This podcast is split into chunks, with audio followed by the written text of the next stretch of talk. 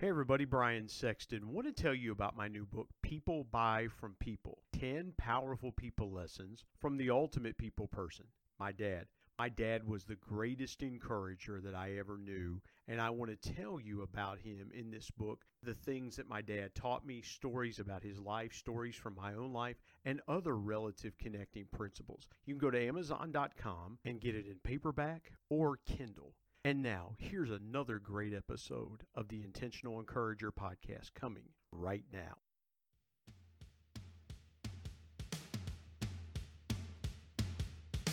Welcome to the Intentional Encourager podcast, where each episode brings you compelling conversations and stories designed to entertain, enlighten, and encourage.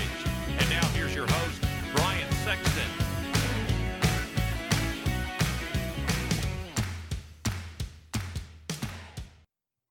And welcome into the Intentional Encourager podcast. I'm your host, Brian Sexton. Thank you for joining us again today. And, you know, you have people on the podcast that are a little bit different. And today's guest is no exception. This guy, the first time I talked to him, he told me he wants to do things with purpose. And I'm like, what a concept. You should come on the Intentional Encourager podcast. And so Jason Ricks joins me today on the Intentional Encourager podcast. It was almost like throwing it up there for an alley. You, you just threw it up there for an alley oop, Jason, and and and it was just like I I had I can't jump anymore, but you know that it's just like you know virtually just putting it back through the hoop. But Jason, thank you for joining me today on the Intentional Encourager podcast. Yeah, uh, Brian, I'm thrilled to be here, and uh, let me tell you, we crashed the boards that first time we uh, had a chance to catch up and talk. And uh, it was, uh, man, I think that conversation lasted about 20 minutes and we hit like 47 uh, uh, different points of view on that uh, yeah. uh, short first call. So yeah. I knew then that we were like people because we can move and uh, jam out together. So I'm, I'm just thrilled to be here. Anytime you bring a sports reference to the party, I'm down, man. I, am I'm, I'm all the way down. Let me start here, and, and I've been talking to people as we've gone through the midst of COVID 19 as we record this episode. I talk to people and I say, you know, what has been what has life like been for you? Because everybody has eh, I was just on a call before we started recording and and, and someone was sharing that that they had a family member they'd gone through it and they thought they were going to lose them and they were just they were just like man i just had all this stuff going on. You're in lincoln nebraska. So what has it been like covid in nebraska? Take us through that because every state's been different everybody's experience has been different. What what has the the pandemic been like for you? Yeah so uh, that's a great question. You know one of the things that has been really a blessing for us being in nebraska is uh, the amount of shutdowns you know obviously we went through kind of the same phase early on where uh, we we first learned about covid and then everyone's like oh it's not a big deal and then all of a sudden uh, you couldn't buy toilet paper, you couldn't buy beef, you couldn't couldn't find chicken, and then it, it just morphed. Now hold up, along. hold up, hold up.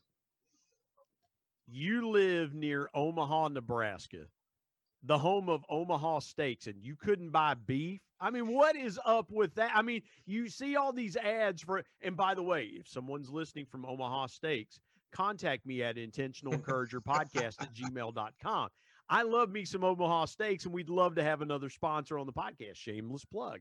But, you know, again, what's it because I thought people in West Virginia, I mean, we had toilet paper issues, but that, that, I mean, it's West Virginia, good grief, you know, but, but what, you're in you're you're near Omaha Steaks and there's no beef, man. What's that like? I, I'm just trying to wrap my mind around it. I know it's like it's it's crazy because that's you know outside of like corn and soybeans, beef production is probably the number three largest uh, business in the state as a whole. Um, but it, it, was very weird. It was weird, you know. You could get it, but it was expensive. And uh, but to your point, you know, uh, being from Omaha, where Omaha Steaks is, it, it's a wild concept that there was a shortage of beef I, I just I, I, again, man, I'm just trying to to to figure that out in my mind. I've just my tiny mind is just not grasping that concept. But you know, it's funny how how COVID affects different people in different places. You were talking about not having access to toilet paper and things like that. And we all went through that initially. What are things now fast forward some 11 months after everything got started? What are what's going on now? Kind of give me a current state of affairs um, in in the state of Nebraska right now.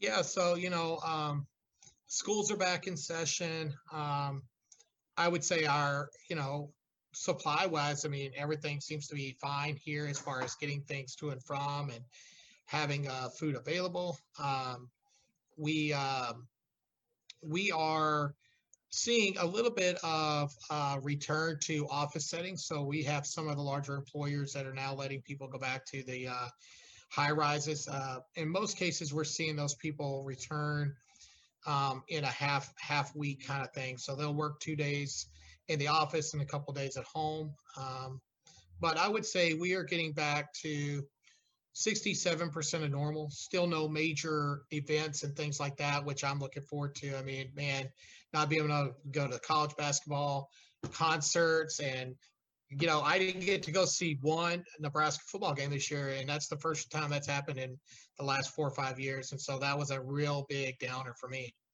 I'm surprised people in Lincoln, Nebraska just didn't riot. just just burn, you know, just burn it to the ground because and you mentioned that, Jason, because you know the Big Ten. There was talk that in Nebraska is is a member. Um, NU Nebraska University is a member of the Big Ten now. They'd been a long time member of of the Big Twelve, and and just a few years ago went to the Big Ten.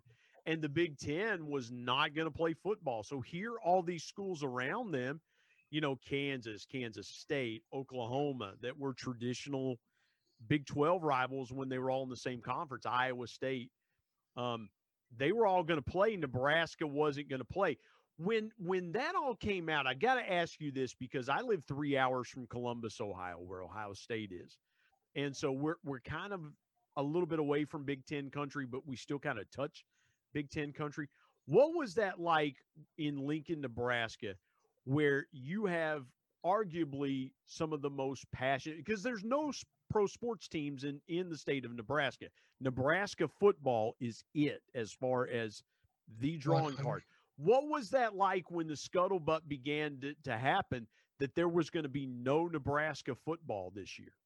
Yeah, I mean, it was. Uh, I I'm convinced that the Big Ten, you know, they they definitely caved due to the fan bases in Ohio State and Nebraska, and it's you know uh, not to get off your, your question, but the interesting thing for me out of everything was, you know, Nebraska and Ohio State used to be somewhat uh, contentious and rivalry in nature when they played each other. And it, the game this year, you know, they kicked off the first game of the season against each other. Um, that it, the game just did not have that hostile feel to it because the schools had come together to save the the Big Ten. And I, am convinced that there was some pressure put on in back rooms of uh, that we don't even know about about pressure of potential people leaving. Well, Nebraska and, had signed it. They had a an agreement worked out with the University of Chattanooga, a, a former a former rival of Marshall's, the school that I went to, and and they wanted to play Chattanooga I think they were going to go to Chattanooga or Chattanooga was going to come to Lincoln, but they had an agreement worked out. And the Big Ten said no non conference games. So Nebraska, to your point, was very proactive at saying, we want to play football and things like that. And really, economically, for the state of Nebraska, for Lincoln proper, for, I mean, economically, Nebraska football is so important, not only to the university, to the town, but also to the state of Nebraska from an economic standpoint. Yeah, and I and I think even more so. I mean, obviously the economic you can't you cannot uh, downplay the economic impact uh, uh, the football season has on on the state of Nebraska, but um, the emotional toll of what it would have been had we not had football in Nebraska during this pandemic. Um, I you know, and and despite having a a pretty poor season that we had. Um, the fact is, is we still got Nebraska football, albeit you know it was on the on the TV, and and, and people had to find ways to enjoy that in small groups versus uh, you know, I, there's there's there's only one stadium I've ever been to. I've been to a number of stadiums. There's only one stadium I could tell you that I've been to that's better than Nebraska on a game day, and that's Texas A&M. You know, but um, I, I don't think that there's a better school in the country that has better traditions than Texas A&M. But uh, Nebraska, man, on a game day, it is insane in Lincoln. You got to come to Huntington one time, man. I mean, Uh, you know, come to a Marshall game, man. We, I, I, you could be my guest to to a Marshall game. I mean, you know, it's it's it's thirty five thousand apathetic fans going, "Go herd!" You know, it's it's just you know, it is what it is. I I kid there, but you know, it, it it's funny because, and I want you to, you know, we, it, before we kind of pivot and take the conversation somewhere else. There may be people that say, I'm not a college football fan. I'm not you know that just doesn't appeal to me but really can you what is one thing for those of us that do like college football what's one thing about nebraska fans that most people wouldn't realize because they have been a long time story program you mentioned ohio state you know now they're in a conference with ohio state and michigan and iowa and penn state and, and a lot of different traditional powers that have that have been in college football. And Nebraska has a couple now. Listen, we owe Nebraska here at Marshall. We owe Nebraska a debt of gratitude. The 1995, before you answer my question, the 1995 Fiesta Bowl, the night that Tommie Frazier ran roughshod over the Florida defense, that was coached by Bob Pruett. The next day, after Jim Donnan takes the Marshall or takes the Georgia job, Bob Pruett is rescued out of Gainesville and comes to Marshall and becomes the head coach of the Marshall Thundering Herd after Tommie Frazier ran roughshod over his Florida defense. So there's a hat tip from the Marshall fans to the and Pruett was one of our the one of our most successful coaches here at Marshall. So, but what do most most fans not recognize or not realize about Nebraska fans? Yeah, so some some fans might might already know this, but I will tell you that you know, having been to a number of different stadiums and during my Air Force time and during my uh, you know throughout my my uh, my lifespan, I have lived in a number of different places. The fans are so gracious um, to to the opposing team. I mean, um, I, I I I happen to remember um, Nebraska had been on one heck of a tear at the time. I was living down in Texas, and uh, you know, Texas, uh, the University of Texas came to town, and um, they, I believe, they had Major Applewhite was the quarterback, and the they the Texas Longhorns took it to them on their home field, and it was the first loss in, in years. And the Nebraska fans gave the team a standing ovation going off the field. And to this day, when they lose, they they give a standing ovation to the opponent as they leave the field. And I just think, for me, I think that that speaks to the class of not only the fans but of the state. Yep. And and you know, one thing I'll say about Nebraska, um, they they you it takes a lot for you to to get fired as a Nebraska football coach. It, it takes a lot because uh, there's a guy that coaches about an hour and a half from here at Ohio University, a guy that was at Nebraska for a number of years, Frank Solich, um, has been at Ohio University a long time, and and Frank Solich, who, who followed Tom Osborne, the great, the legendary Nebraska head coach, and and Nebraska now has a, a great young head coach in Scott Frost, who played quarterback there, and so um, it- it's fun to see. You know, I, I can still remember the the '83 Orange Bowl game or the '84 Orange Bowl, the '83 season, where Turner Gill was trying to punch it in on a two point conversion and got held out of the end zone. I I am old enough to remember Turner Gill playing quarterback, which was funny because Marshall was in the MAC and he coached at Buffalo, and it was like, well, you know, I I remember watching Turner Gill play quarterback at Nebraska. Yeah, and I'll say something. I had the opportunity to meet Turner Gill now. Um, I was a pretty pretty young youngster, and at the time living in Texas, and I didn't have a lot of exposure to the Huskers at that time. But um, I had a chance to meet Turner Gill about ten years ago, and I will tell you, Turner Gill is probably one of the most gracious and generous guys that you'll ever meet. I mean, just a phenomenal individual. Well, and and I'll tell you this too. You know, being a Cincinnati Bengals fan, um, Joe Burrow's two older brothers played at Nebraska, and and Zac Taylor, who was the the head who was the head coach of the Cincinnati Bengals, played at, at the University of Nebraska. His brother played at Marshall University. His younger brother Press played at Marshall, and and we almost had Zac Taylor. Zac was going to come to Marshall, and it just it didn't it didn't work out. He would have probably sat behind Byron Leftwich for a couple of years, but uh, but no, but you know that's the thing that you hear most is that the way people are treated when they're there, former players and and people like that. And that's a credit to Coach Osborne, who believed in doing things the right way. You carry yourself correctly, you act with a certain decorum. One thing you could say about Nebraska teams, they were very disciplined, they were very well coached, and you never had problems with them off the field because Coach Osborne wouldn't put up with it. And you know, it's it's it's a far cry from from some programs who just let their guys run roughshod. So, but you and I could talk college football. I know forever, forever in a day. I want to get to your story, Jason. I want you to go back as far as you want to go from point A to to to where you are today and just tell your story and and I'll jump in from time to time and ask you some other questions. People, you know how we do on the Intentional yeah. Encourager podcast, folks. We just you know, we want to pull out that conversation, but take folks through your story, Jason.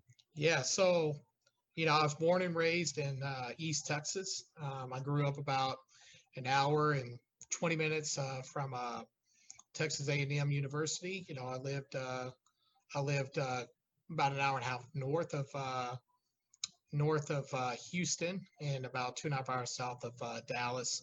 Um, I kind of got my start. You know, I'm in the retail sector. I kind of got my start working for my dad. I was about 13 years old. Came home one day from the golf course. I used to spend a lot of time at the golf course during the summers. Um, just hitting balls, picking up balls. I I become a uh, kind of a mascot out there, and uh, we uh, he said, "Son, I need you to go to work with me tomorrow. I my guy's in the hospital in critical condition, had a heart attack. Um, by the next morning, he had passed away."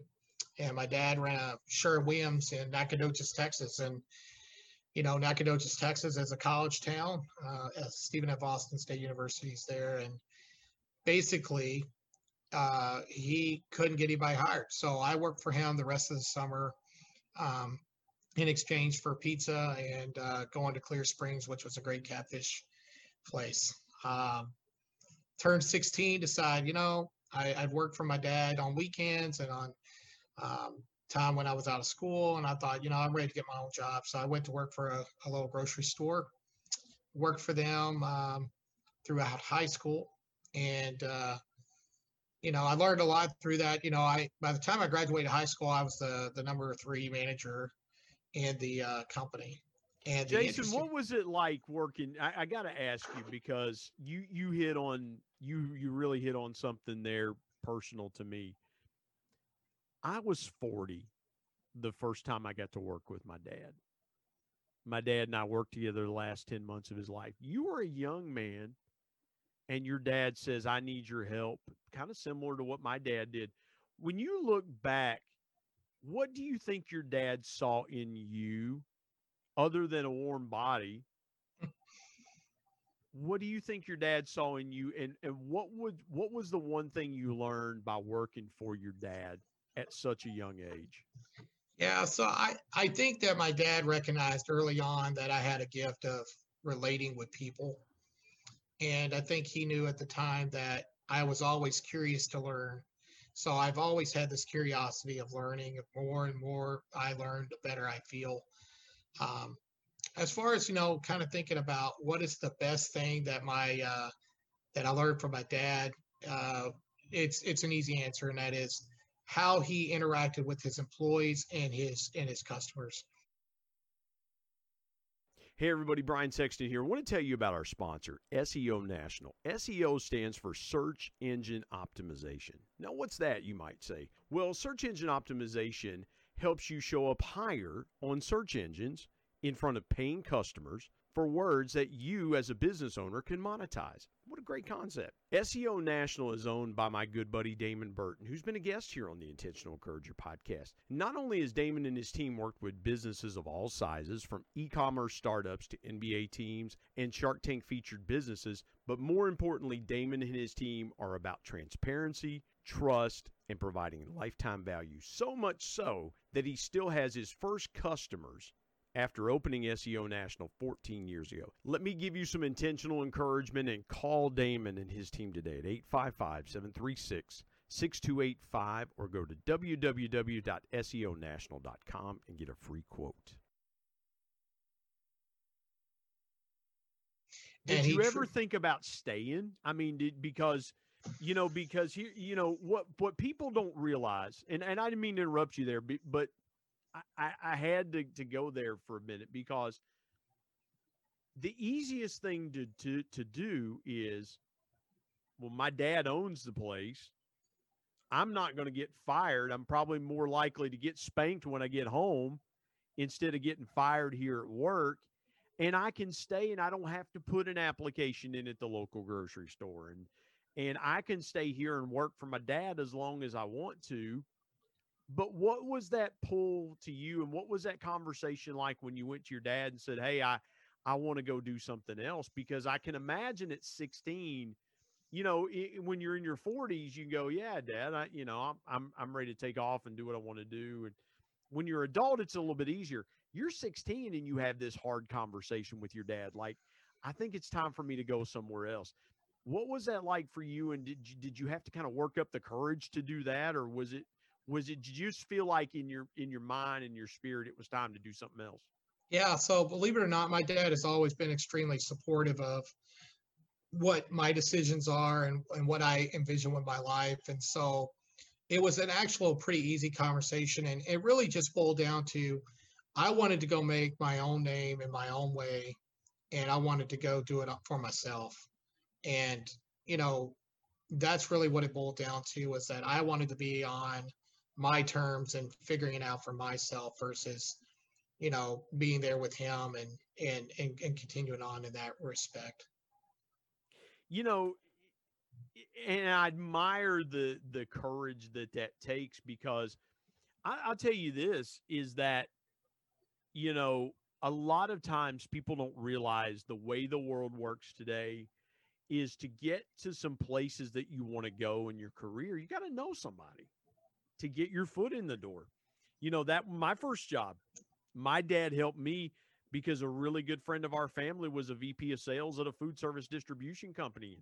He helped me get my foot in the door at 22 years old. And and so, man, I admire the courage that you had because it's all it would have been an easy path for you to just say, I can stay here. And then when when my dad doesn't feel like doing this anymore, I can probably inherit this store you know, and inherit a good life. You go to work at a grocery store at a young age and and then you know you move up to to being a third manager. Was that something that you had in mind or did you just kind of fall into it? Because some some people fall into leadership and some people are intentional about pursuing it from the minute they walk in the door. Yeah, so I think it's weird. I think I, I don't like to prescribe to this born leadership type of mindset. Um, I think that there's but I will say that as I went there, I just wanted to be the best at whatever I do. So I, I from an early age, I wanted to be the best. I wanted to be number one, and uh, I, I I just I just always had that mindset. So when I started there as a bagger, it was I'm going to be the best bagger. So I would I would intentionally try to beat people in and out of the building so that I could take three customers out to their to their one or two so that I could make more tips, right? Well, now I'm out there busting it. I'm sweating and I'm not even there two weeks. And I get called in the office and the boss is like, Hey, we need a guy to bust it out and that we could trust to put in the dairy. We want you to do that. And it was, yes, sir. And then, you know, this progressed through a number of different jobs.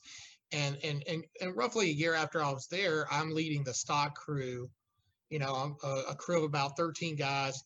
I'm the youngest. And, you know, I look back on that now as an operator, right, of, of this huge yeah. conglomerate that I'm part of right now.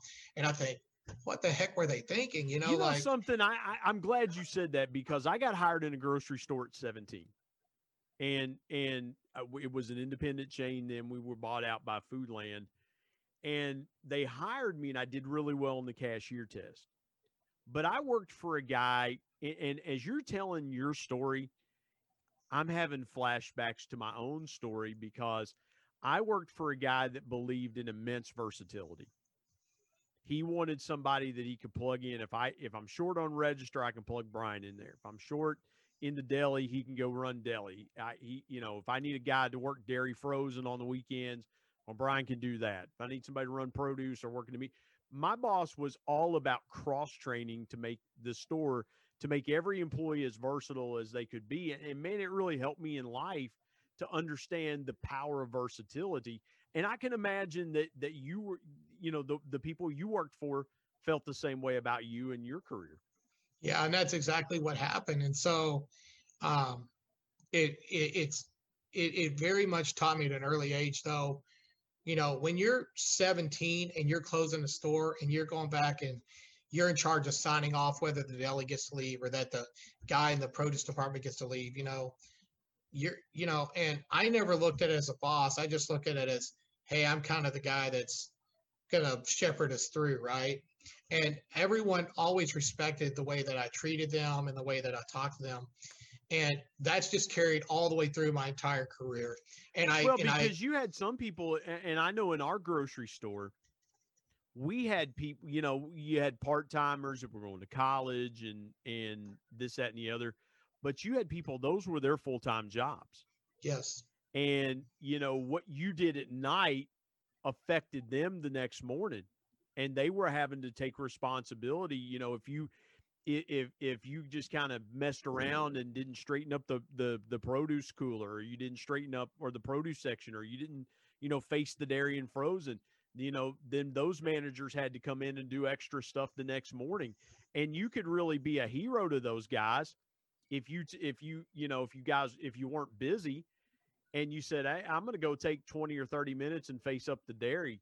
I mean you were a hero to those guys because it made them look good so when they came in the next morning they're like man my my my shelves look great you know who did this yeah, and that's that was the thing that was the big differentiator. And I believe that's one of the reasons why the day I graduated high school, they handed me a key and I was the the number three guy in our, you know, brand new in our hometown where we were located, Brookshire Brothers out of Lufkin, Texas, you know, um, running the fresh market. And uh, it, to your point, it, it was one of those to where you had built up so much respect that people people advocated for you and you didn't even know it you know and i didn't know that at the time but over time i came to really realize and uh, i very much look back on those four and a half five years i was in the grocery business as um, spe- a special time in my life and really helped springboard me to where i'm at today you mentioned being in the air force did you join the air force right out of high school did you take some time before you joined the Air Force? Because you just you mentioned that, um, you know, when they when you graduated high school, they handed you a key and you were the number three guy. What led to your decision to join to join the United States Air Force? Yeah, so that's an interesting story. So I loved what I did. Um, and I actually was going to school. The the grocery store was paying me to go to school. And everything was going great. I had great leadership. I had support and I, you know, I w- it was good, okay? they made a decision to promote the guy that I was working for, that's the store director I was working for, and they put a new a different store director in well this guy saw me as you know i don't I, I don't even know what the right terminology is for this podcast but basically i would come in from school i get there 12 1 o'clock in the afternoon he'd meet me at the door headed home for the day and and then i had my job as the grocery manager and then trying to run the whole store for the rest of the night and long story short, I, it just over time it got to where I couldn't get everything done. I'm there late. Uh, it started affecting school, and um, I couldn't get any time downtime. I mean, he was taking all weekends off, and I mean, I was working seven days a week, and just one day um, I'd had enough, and um, I just said, you know what, I'm going to do something different. And I walked into a recruiter's office, and within three weeks of that meeting, I was uh, headed to the Air Force. Wow, and and again, I remember those days in the grocery business. I was a young guy, probably 19, probably 18, 19 years old. Had a store manager that hired me. I got hired when I was 17. Store manager hired me and he gets promoted and goes to another store. And here comes a new store manager. And I'm like, this is going to suck. This is going to suck real bad. But uh, the, the guy that replaced the guy that hired me ended up being a tremendous manager. Um, it sometimes it works both ways, but when Absolutely. you have that that change in leadership, it, it just it just does something, man. I, I don't know. Some changes are good, some changes are bad. You go to the Air Force. T- talk to me about that time in the Air Force for you. so the Air Force was a new experience for me, and you know, um, I actually, looking back on it in totality, loved being in the Air Force. The the camaraderie and the friendships, and uh, you know, I've seen the globe. I mean, I've been to England, Italy, Japan, uh, been to Saudi Arabia more times than I care to tell you about. Been to Turkey. And so Jason, been, I'd be remiss if I didn't say thank you for your service to our country. By the way, uh, it, it, was my honor to do it, and uh, I would do it again in a minute. Um, but uh, you know, so I was actually in the service on September 11th, 2001.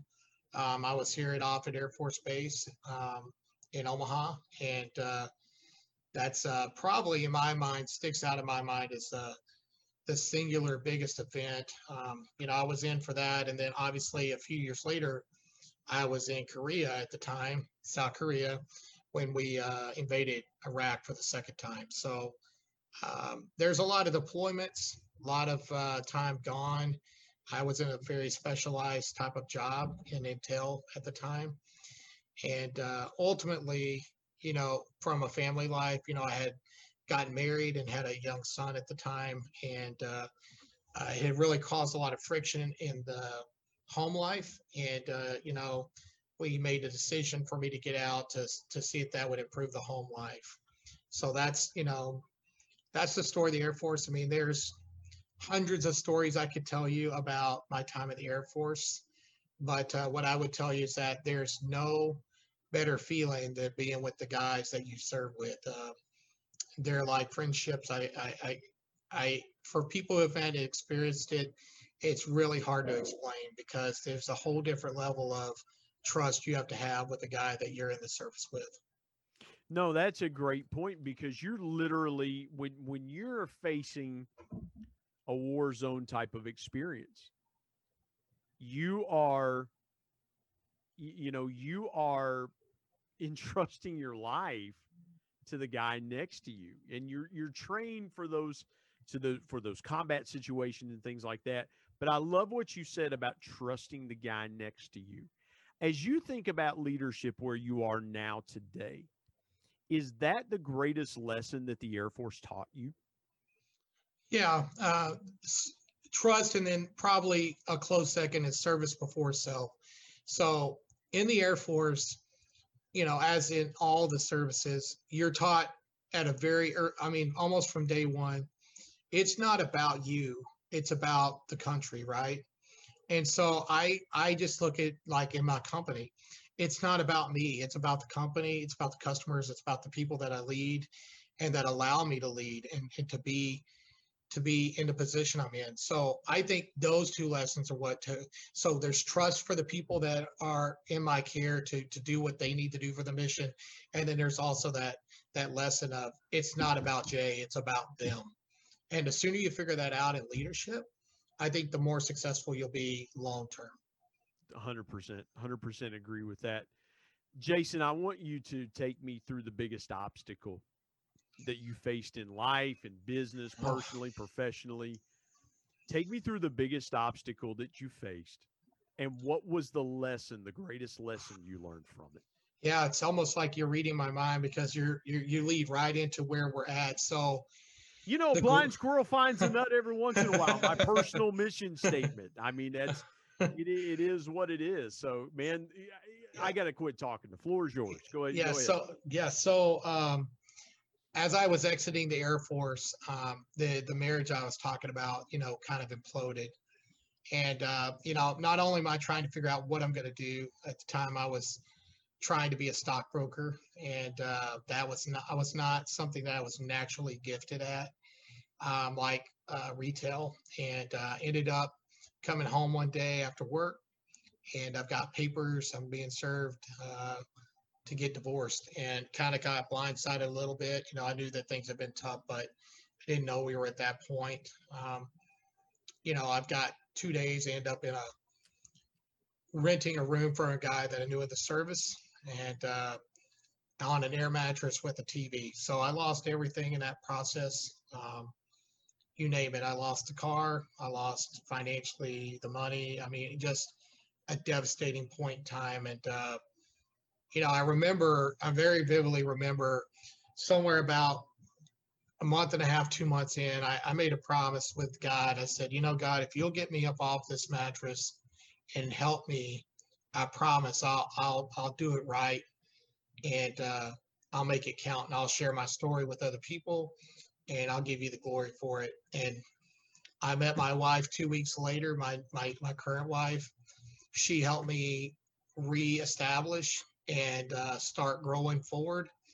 And um, you know, and and and and it's it's never been looked back since then. Probably the greatest lesson I learned there is that is humility and and and humbleness, and it's where the purpose-driven life comes from. So you know, I do this live show for uh, living a purposeful life, and that's where this comes from. Is because I I I believe up until that point I had taken for granted the blessings that have been bestowed on me and it was a, a, something I will never ever forget that everything is a blessing and it can be taken away just as quickly as it was given. So we have to be cognizant of that and live in a way that brings honor to the gifts yeah. and the blessings that are bestowed upon us. I got to ask you this eh, before I go before I go here. I've got to ask you this. If you could go back to that time that that that time that week after everything just just hits the fan. If you could today go back then and find jason ricks and put your arm around him what would you tell him then that you know now? I would tell him that it's all going to be all right and that this this all will make sense 20 years from now. Because it does. I mean the thing is is that I'm the man I am today and the leader I am today. Like you, all those all those experiences working with my dad, the leadership at Brookshire Brothers, the Air Force, that humility, it has made me, in my mind, the most empathetic leader that I could be. And and and and listen, there's a there's a level of people talk about this level of genius that I have that I don't even understand myself, where I just instinctively know how people are feeling or what's on their mind or when they're off. And I think it's all a combination and a culmination of all of that stuff, Brian. It's just one of those situations hard to explain. So I would tell myself, Jason, this will have a purpose and God has a bigger purpose with this. And I think that I don't think I would be the guy that I am today and the leader I am today if I hadn't went through that. As yeah. painful and as bad as it was. Yeah. Yeah, and and you know what? That's the thing is the things that are always best for us in life are the worst things we have to go through. And and it just I love what you said there. I always end every podcast, you know this. You've listened to the podcast. I always end with this. What's your biggest piece for in, of intentional encouragement for folks today? I want I want everyone out there listening. There's there's got to be somebody out there that's going through that hardest thing in their life. I want you to hear me. Like there will be peace and there will be opportunity on the other side of that hardship for you to go and and make it count and to pay it forward and to to then gain understanding as to why you went through that. And i i i send you my prayers and my thoughts that you can uh, come you can overcome anything that life throws at you with a positive attitude. Man i love that. That is so good because one of my favorite quotes from zig ziglar and, you can see the book behind me as you're watching this on video. I've got a zig ziglar book Zig says encouragement is the fuel that powers hope. And that's why we do the Intentional Encourager podcast because, you know, when you go through those times and you go through those situations, you need hope. You need hope. And and and that's what we're trying to do. And and you you want purposeful hope. You really want intentional, purposeful hope. That'll get you through. Jason, tell folks how they can connect with you, where they can find your resources. Um, this is your time to tell folks how how to to reach out and connect with you. I have your cell phone number. I'm not giving that out. So just yeah. yeah. So uh, the best way to connect with me right now is through LinkedIn. So on LinkedIn, Jason Ricks at LinkedIn. Um, I also have a uh, YouTube page, um, Jason Ricks at that. I have a uh, all things Jason Ricks page on Facebook, and uh, we should have something up and going in the next uh, two months or so um, thejasonricks.com. So the, the website's under construction right now. Um, and, and that once I get that up and running, that'll be a great way to you to link to everything that I'm doing and, and keeping up with what I'm up to. The Jason, see, I would have done the Brian Sexton, but the internet would have just laughed me out of the room, and so I just just decided to to to go with the intentional encourager. But Hey, man, this has been a ton of fun. Jason Ricks, I appreciate your time. I appreciate you joining me today on the Intentional Encourager podcast. Yeah, thanks for having me. And uh, to all the listeners, uh, thanks for listening. I truly appreciate you uh, listening to us uh, banter today. My thanks as always to producer Bryce Sexton and technical advisor Matt Means. And the ultimate thanks goes to the Lord Jesus Christ, who provides intentional encouragement every day his word. And until next time, remember everyone, everywhere, at any time, and any place can be an intention.